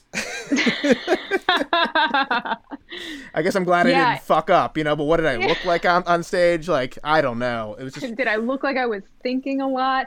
That that finding that balance of like having enough, like retaining enough like nervous energy to like put into the thing, but also being in enough of a groove that you're not just like only thinking, so that you can like let instinct and muscle memory and stuff take over.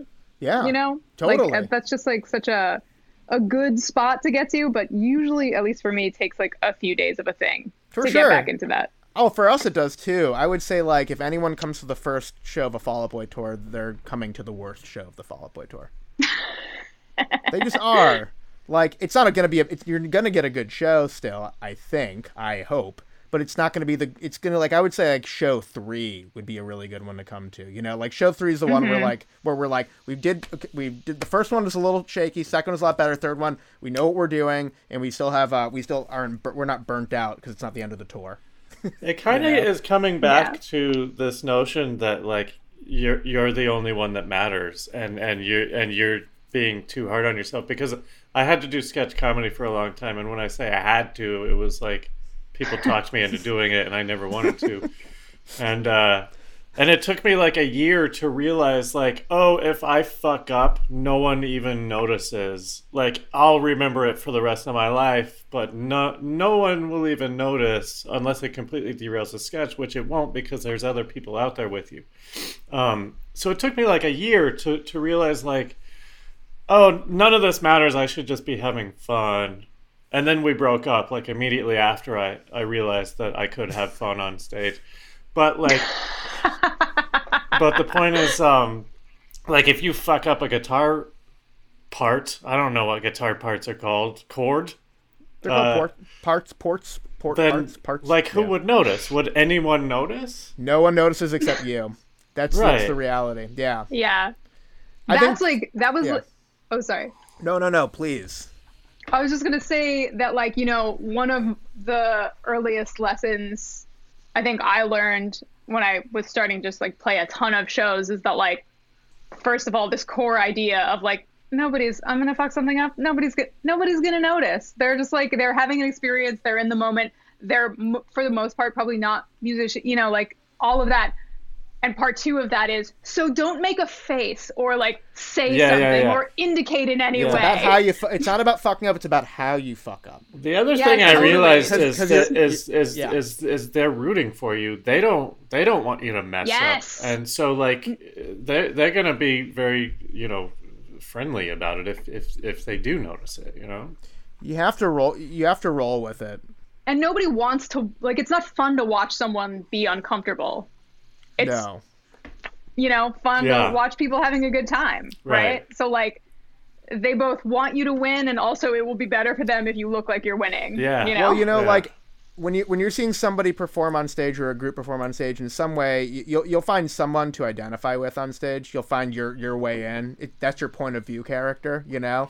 And so yeah, I hmm. mean, if you watch them get uncomfortable, you're gonna get uncomfortable. If you watch them have a good time, you're gonna have a good time. You yeah. know, I think I think it is truly you were living vicariously through those people on stage. I mean, yeah, and fucking up, you know, that you, you know you're kind of a professional when you're good at like na- you're good at landing the fuck up, you know.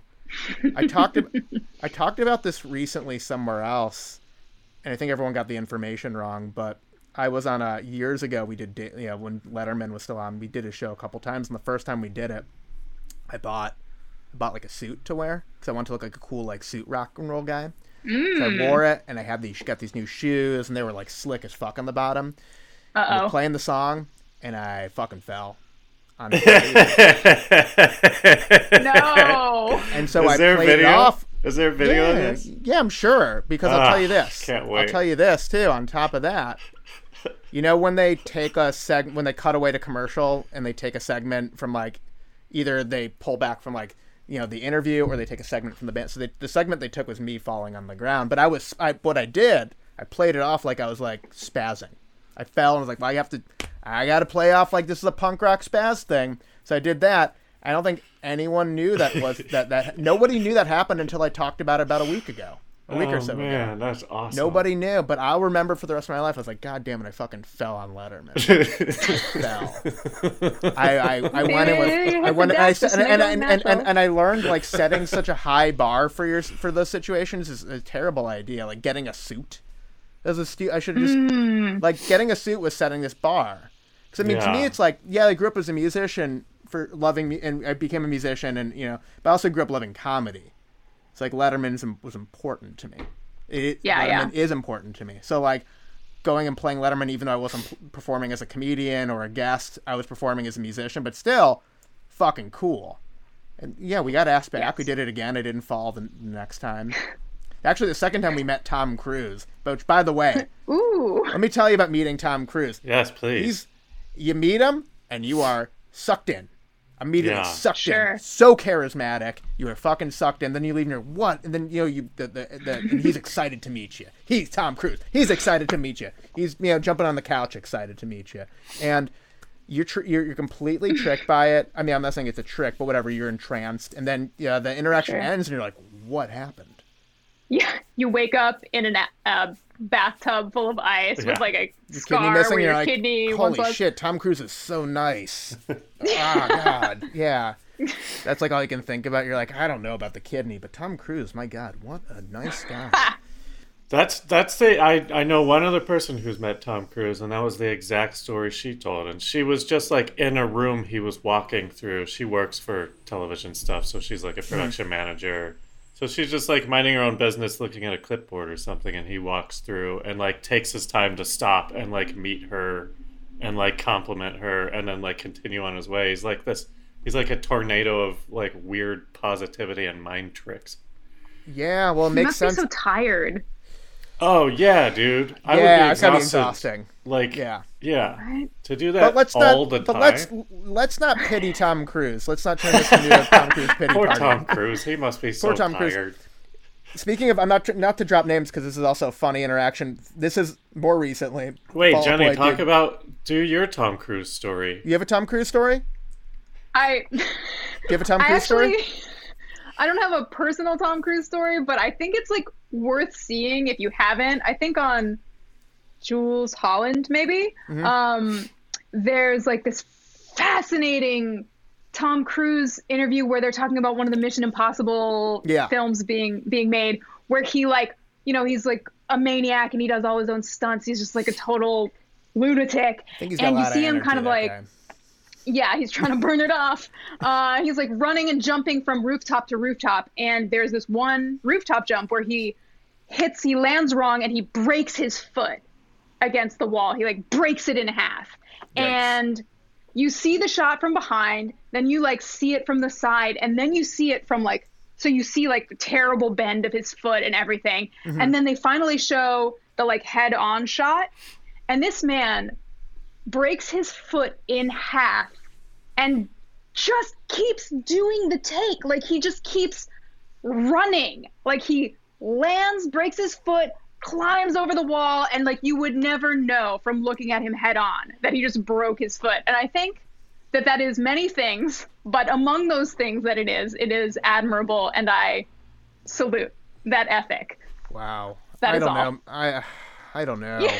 You think if you break your foot, you should just probably call it. I think call it. You broke your foot. No, think that's come on, good- man. You fell down on to call it. Letterman and you turned it into a weird spinning uh, curly on the floor moment. Yeah, I think it's less embarrassing to like jump from rooftop to rooftop, break your and break your foot than it is to like just take a quick tumble because you bought slick shoes. You know, like whatever. Um, it made me. This made me think for some reason because we are just talking about uber famous people that blow our mind. You know, when you meet them, you're like, oh my god. And it, it happened when Fall Out Boy met uh, Harrison Ford. This is like a few years ago.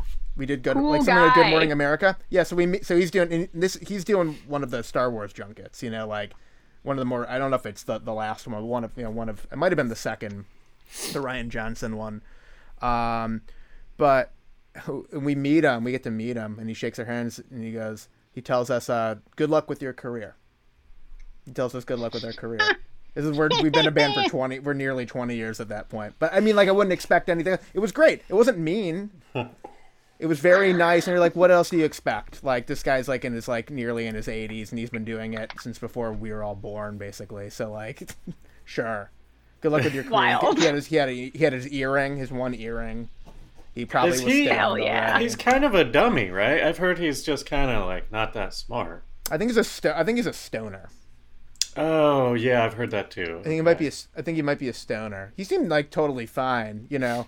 I mean, he's clearly like, "Yeah, I bet you are excited to meet me," that kind of thing. Yeah, I mean, his his Oh, felt no. more real. His felt more real, and it wasn't. Again, it was not mean at all. It was just really funny because he's that he's just that that old. He's been around for that long. Where it's like something else. It's something that's been around for nearly twenty years that is well known. Is completely and utterly off his radar, and he doesn't. Yeah, he yeah. doesn't need to. He doesn't care, nor does he need to like know. He doesn't because he's Harrison Ford, and that's just such a different thing than Tom Cruise, who's like been doing it. I don't know how old. I don't have no idea how old Tom Cruise is now at this point. To me, he's still like he's in his twenties, but he's not. He's Yeah. gonna be in his sixties. He's gonna be in his sixties, right? it's gotta be. Yeah, but either way, you know, like that guy will make you feel like you're the most important thing in the room, which is an interesting super, interesting. I can call it a superpower.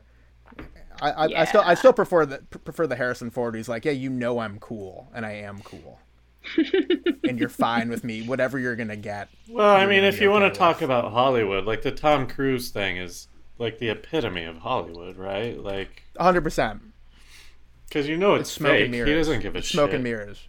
No, he doesn't give a shit at all. But like, what you don't know is not gonna hurt you. Right. I mean, it's also like ties very much into the Scientology. Harrison stuff. Ford is Maine, and Tom Cruise is L.A. Yeah. What do you think about that? Wow. Uh, I love that for me. Has being in Ma- is being in Maine? does that inspire? Is that has that been inspiring for you for your work? Yes. Yeah. Like short answer, absolutely. I mean, I just mo- like like more productive than you were when you were in Pasadena, cosplaying as a little old lady. Yeah, I do. I mean, there are. I'm sure when like the world resumes, it'll there will be challenges when things start to like move off more offline, you know, and stuff. Mhm, yeah. But I'm excited to wake up here every day, and that was you know not where I was at, you know, in my last couple years in in LA. So just that as the baseline, you know, just kind of like improvement. That's great. How were you feeling in those last couple of years in LA? I mean, you brought it up a little bit because there's all the impending. There were there were the crazy fires. You were in Pasadena, so they're very very close to you. Mm-hmm. Yeah, you yeah. know, or, you know, earthquakes are, are happening. There were some big ones around that time, and then you know, the Yeah. and then the pandemic. You know, on top and of the pandemic and like the week before the week before uh, shelter in place started in in la my partner and i moved into a new place that we thought was uh, in a like quiet sleepy neighborhood in pasadena but what we quickly learned and could you know and could not leave our house to escape for the ensuing months was that we were actually surrounded by party houses where people clearly did not you know, give a shit about what was going on, didn't care about like being safe or keeping distance, and they definitely did not care about how loud like their music was, which Right. became like a problem because so much of what I do is recording all day, you know. So definitely like that definitely added a sort of like torturous hellscape element to like Oh, my God. last year there. you know, it was like very difficult. Yeah, so it was just untenable. Um, it was like untenable all around. Yeah, but I mean, a pande- like pandemic and like really loud neighbors, uh, and earthquake and forest fires aside, just put those four small things over the side. I mean, I was still, you know, like having a good time in LA for sure. I, you know, I, You can say you hated L. You can say you hate LA. I- okay.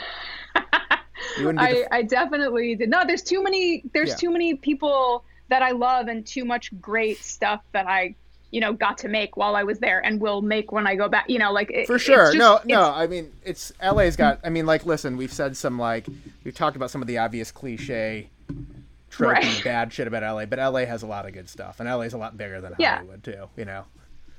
Yes, and you know, there are people that like have that like that bad uh that bad vibe the, the bad industry vibe but for Sure. you know for every one of those there's at least one person that has an amazing you know who is a, person who creates music who has a great vibe you know? So it's just like so much of la is about like figuring out who your people are and like how to make stuff with them and how to avoid the people that will make you feel real bad.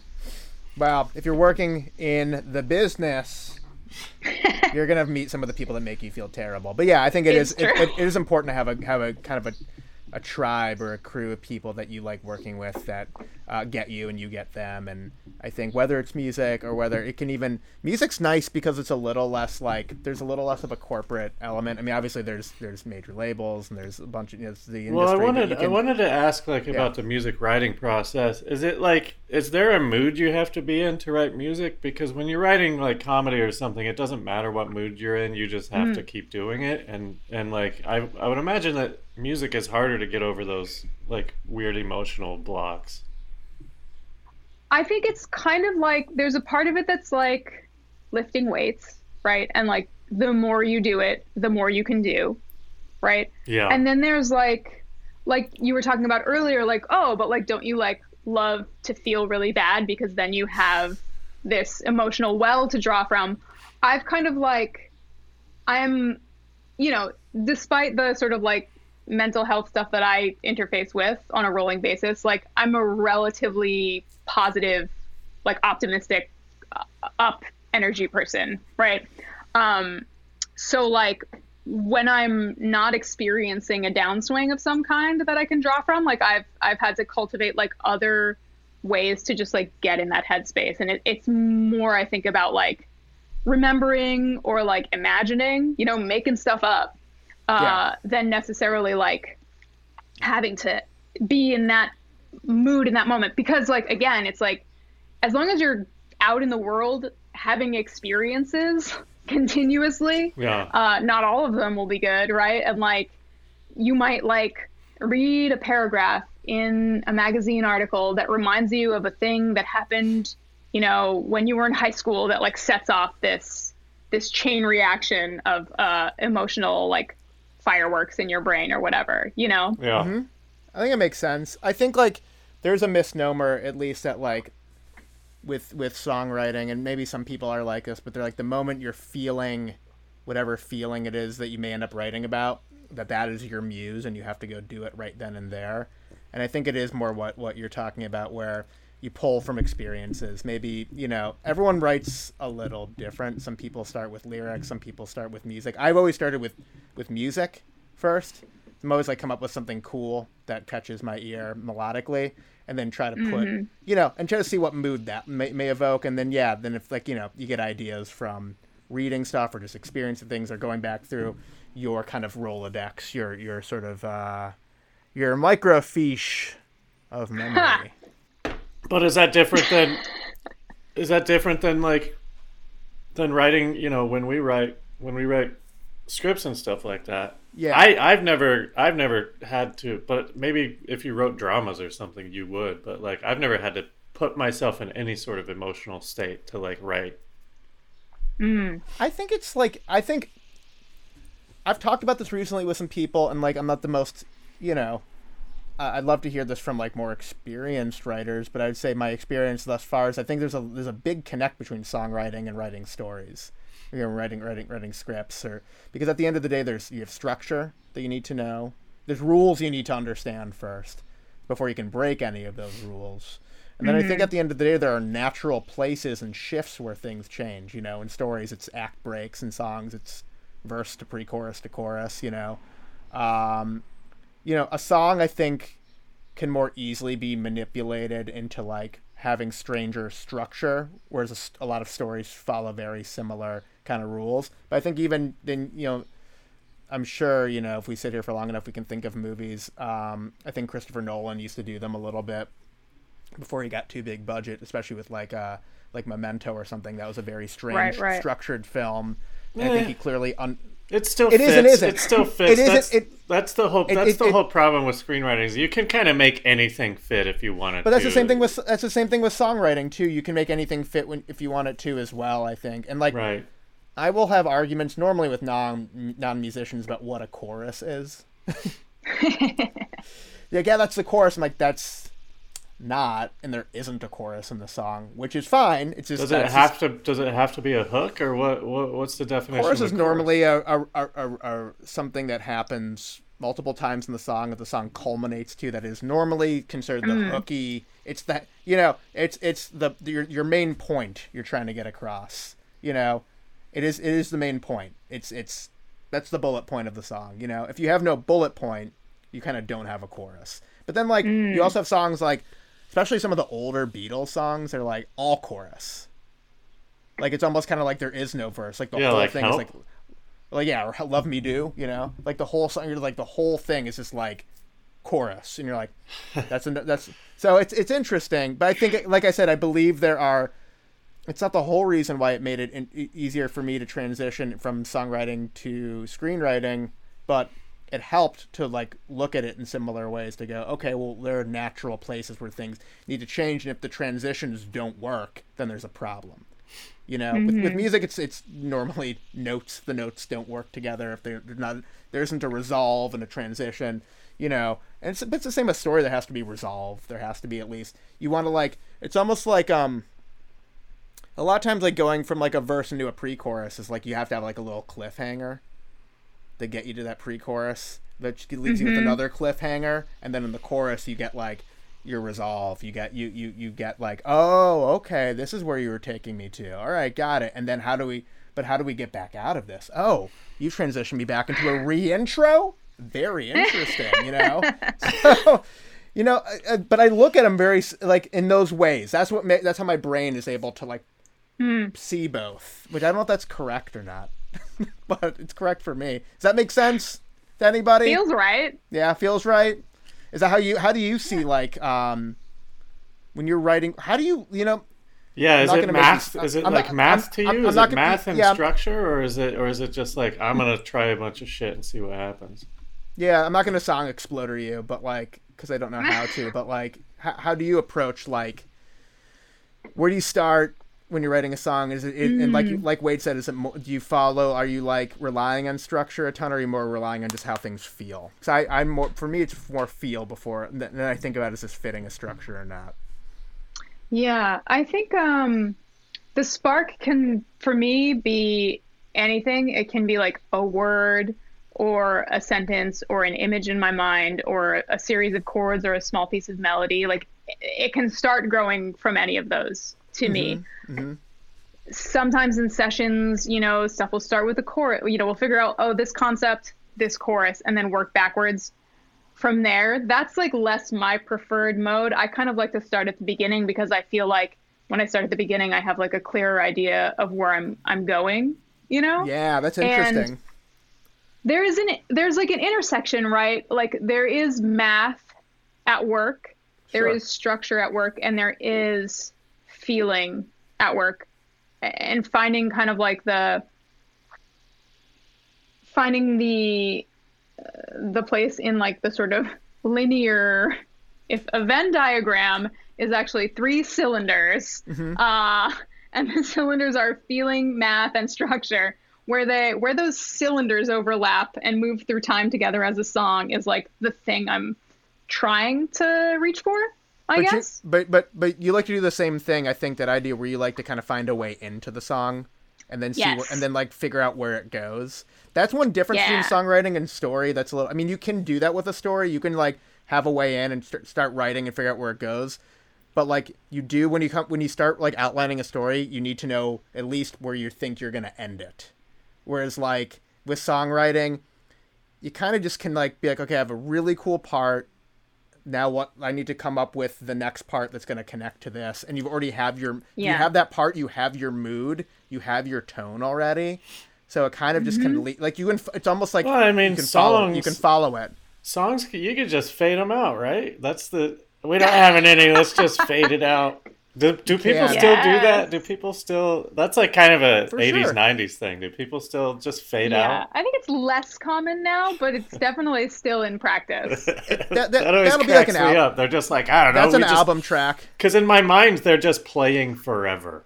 Like they never stopped. They just they, never just stopped the song, rode away yeah. on a truck or something, and I can't hear them anymore. yeah anymore. yeah yeah I I don't know if I've if I've written or been a part of writing or p- even played on a song that's ever faded out.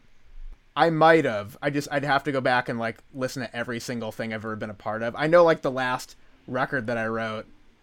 Fuck no. Every song ends ends. There's an ending, you know. Yeah. Yeah, I mean that's it, you know. Da da, whatever. One of those two. yeah. That's a great ending. Yeah. Let's go with that. The great. Da-da. But the, all those songs that fade out could just be like, let's just do this chorus two to four times and then just end it. It doesn't have to have some miraculous Yeah. ending. If you have a miraculous ending, good on you. But you know, you don't have to.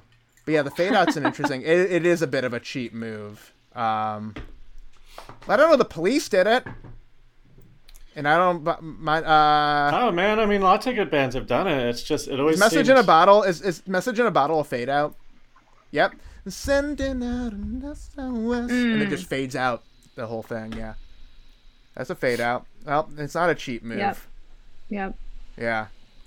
But then how do you end that? Oh, I go da da. Yeah. That's a good way to yes end it. Da-da. perfect Anyone got a line to sting? Uh, we- so you want to you want to help him out on that? Is this more Yeah, of a we'd love is to this help or is this fix more of a this. Stewart Copeland pitch? You know Andy Summers doesn't want to hear it. Um all right, I'm well, imagining listen. that these are police band members. I don't know. No, they're actually Or co- they're officers. actual cops. Can't be sure. They're actual Yeah. cops. Oh no. You don't want to get caught in neat. You want to get caught by Sting's needle? I don't know. Wait, uh, the police Yee. sting. The police sting. You, Oh, you want it's to caught right by the there. police? Yes. Well, I don't know, but he's Sting. there. Yeah, the Sting, the Sting. You Is don't that why he's Sting, sting? Sting? Because he was in the police. The police sting. Allegedly, he picked up the nickname Sting because of uh, a black and yellow striped jersey that he had. Maybe it was like a from playing football, uh, you know, uh, soccer. Right. Yeah, football. Yeah, I think that's the Footy? legend anyway. footy. Yeah, Footy. I think we'll call it footy for this. Hey Sting, you look like a right bee in that in that uh in that kit. I'm gonna call you. Well, I guess what's his what's don't his real name? Michael. Oh, I don't. Something like that. Wait, you guys don't know it? Oh wow, I thought you would have just like. Uh, I'm gonna look him up right now. No, it's okay. oh, so embarrassing. Gordon Matthew Thomas Sumner. Gordon. Hey, uh, Gordo, you look like a right bee in that kit. I'm gonna call you Sting. Your name's Sting now. I don't even know if they would say. I feel like they, they call a bee there a stinger. So you Oh, they probably "Wow, do, You look yeah. like a you look like a right stinger, and then like they just come like, "Hey, stinger," and then eventually just like, "Hey, sting." Yeah. Yeah, Pass- dropping the ER. Well, pass the pint down the end, and then passes the pint. And you're like, "Well, right on, sting," and then like you know, then just sticks and, and the police. Yeah. All right. You don't want to name your. You don't want to. By the way, and we'll we'll end it with this. Nowadays, you don't want to name your band Police. Just putting it out there. no. Yeah, it's a bad PR move. It's a bad PR move. All right. Well, Jenny, thank you. Seriously, so thank you so much. for- It's, Thanks for coming me. on and talking about Sting. yeah. Thanks for talking about Gordon Gordon with us, but also thanks for being, I think, easily the most positive guest we've had, and that's a good thing. Wow. There's nothing Thank wrong with you. being positive. I think it's Uh, great. just trying to, you know, get a slow lift going on. Honestly, you know, thanks for letting me see uh, your dog Joe and your cat Wade. Oh yeah, uh, no problem. that really those those things boosted my mood. Yes. This guy sleeps like no one's business. Oh, business. come There on. he is. Oh, that's a good boy. He's such a good boy. Yeah. He's always wondering who the good boy is. It's you, man. You're the good boy. All right. Thank you, Jenny. Yeah, thanks so much, Jenny, guys. thank you so much. I'm a fan of your stuff. I looked it up. I'm I, I really like it. I'm a, I'm also a fan. Thank you so ah, Thank you. Sorry there it is. There's that anxiety. There it is. There it is. we yeah, got it yeah, of yeah, her. none- Yeah. All right, cut it. We're, on, we're done on the anxiety. Cut it. Listen, Wade. Yo, I have good news and bad news. How do you want to? How do you want? What do you want to hear first? I don't know. I guess bad news. The bad news is that's the end of the interview. Oh, we have to keep And- doing this. Yeah, we're gonna close out. Yeah, we're gonna close out right now. We're closing out. So yeah, listen, that's the end of the interview. You know, I think the only problem with with the interview is that there isn't more of it. It can't go on for forever. Right. Also, this is our last episode of the season. Oh, wait. Is this still the bad news? I think so. What's the good I mean, I know we had an actual bad news section, but this is just straight up bad news. Yeah, I don't like this because there's no article involved. There's no article involved. I don't have an article about what's happening, but maybe one will get written at the end that we can then bring into the next season. That's the good news. We're going to come back and do more. And I Oh, think we're also going to do Don't promise that. Who knows? well, yeah, I guess it depends if heavy metal will re- renew us. Uh, Right.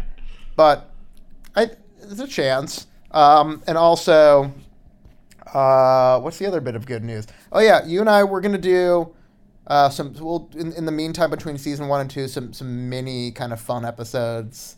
We've been talking about some stuff we're gonna record, so we'll do that. Um, but listen, I want to say thanks to everybody that downloaded the podcast, listened to the show, let us ramble to them.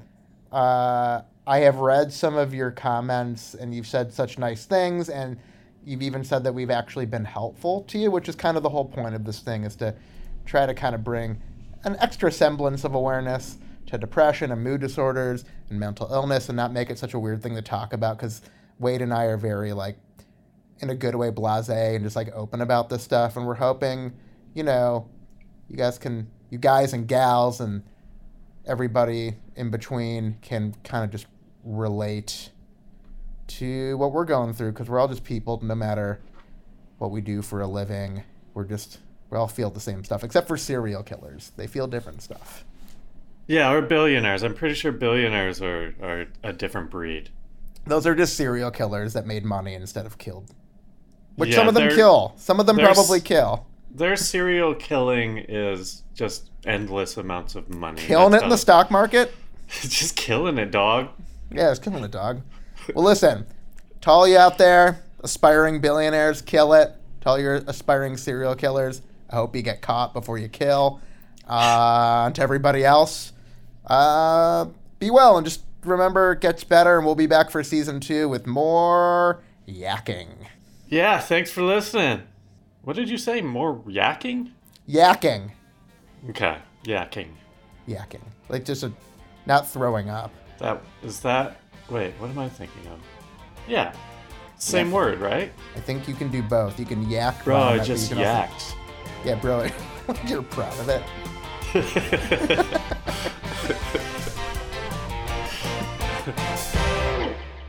I Hate Myself is a heavy metal entertainment production produced by Matthew Medney, Tommy Coriale, and technical producer Mike Scalambro in association with Brendan Walter and John Lolo for Crush Pictures and Ari Lubet for Three Arts Entertainment. Original music by Patrick Stump. You guys know who he is. Uh, and if you like this podcast and you're listening on Apple Podcasts, please give us a five star review. I know that's very desperate, but I'm a desperate man. These are desperate times. You're all desperate for validation. I'm desperate for validation. Let's validate each other by giving us a five star review.